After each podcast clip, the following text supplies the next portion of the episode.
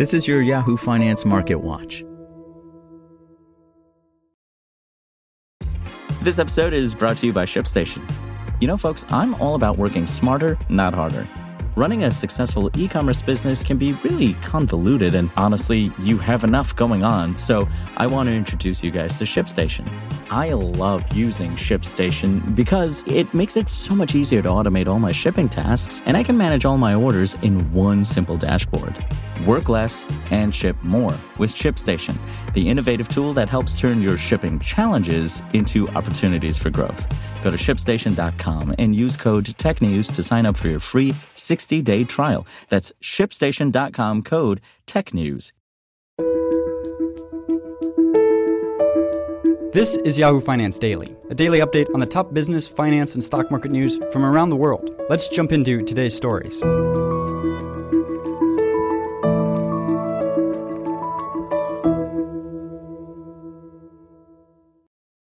Stocks gained on Wednesday as investors digested new earnings data and a key inflation report, which showed a faster than expected rise in inflation across a broad range of goods. The S&P 500, Dow, and Nasdaq each rose for the first time in 4 sessions, led by a rise in technology stocks.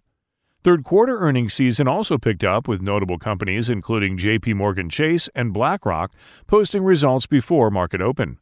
JP Morgan Chase, the largest US bank by assets, posted results that topped estimates on both the top and bottom lines, boosted by a larger than expected release of credit reserves and strong sales in the firm's investment banking and equities trading divisions. Investors have been trimming their outlooks for overall S&P 500 earnings growth for the third quarter, given that rising input prices, higher labor costs, and other supply-side headwinds likely weighed on margins and chipped away at profitability. Recent developments for a plethora of companies across industries have already reflected the impacts of supply chain shortages and shipping challenges. The Wall Street Journal reported that firms from Costco to Walmart have resorted to chartering their own ships to import goods ahead of the holiday season. And Bloomberg reported Tuesday that Apple was set to cut its iPhone production targets for this year by as many as 10 million units due to ongoing chip shortages. The latest batch of economic data due Wednesday confirmed that these supply and demand mismatches translated to ongoing inflationary pressures at the start of the fall. In the Labor Department's Consumer Price Index, core prices, excluding food and energy, rose by 4.0% in September over last year, coming down only slightly from June's 30 year high of 4.5% and a broader measure of consumer prices, including all categories, rose 5.4% in September, compared to last year, coming in at the fastest pace since 2008. Wall Street analysts are looking for third quarter earnings growth of about 27% on a year over year basis, according to FactSet data, though this would still be the third fastest earnings growth rate since 2010. It would be a marked slowdown from the second quarter's nearly 90% pace. Savita Subramanian, Bank of America's head of U.S. equity and quantitative strategy, wrote in a note this week that this will be a make or break quarter with all eyes on margins and supply chains. Other strategists agreed.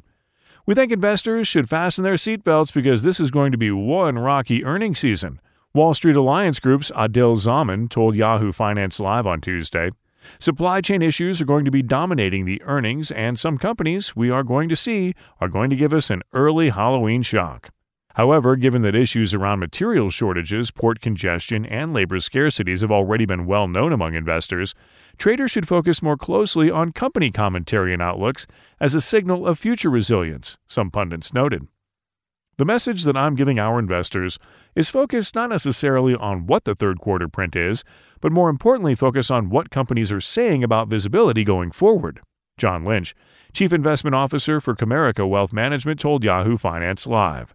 And we think we're going to see good visibility from some of the value and cyclical players going forward. For more live coverage of business, finance, and stock market news, please visit yahoofinance.com. We'll be back tomorrow morning with your daily update. So until then, thanks for listening.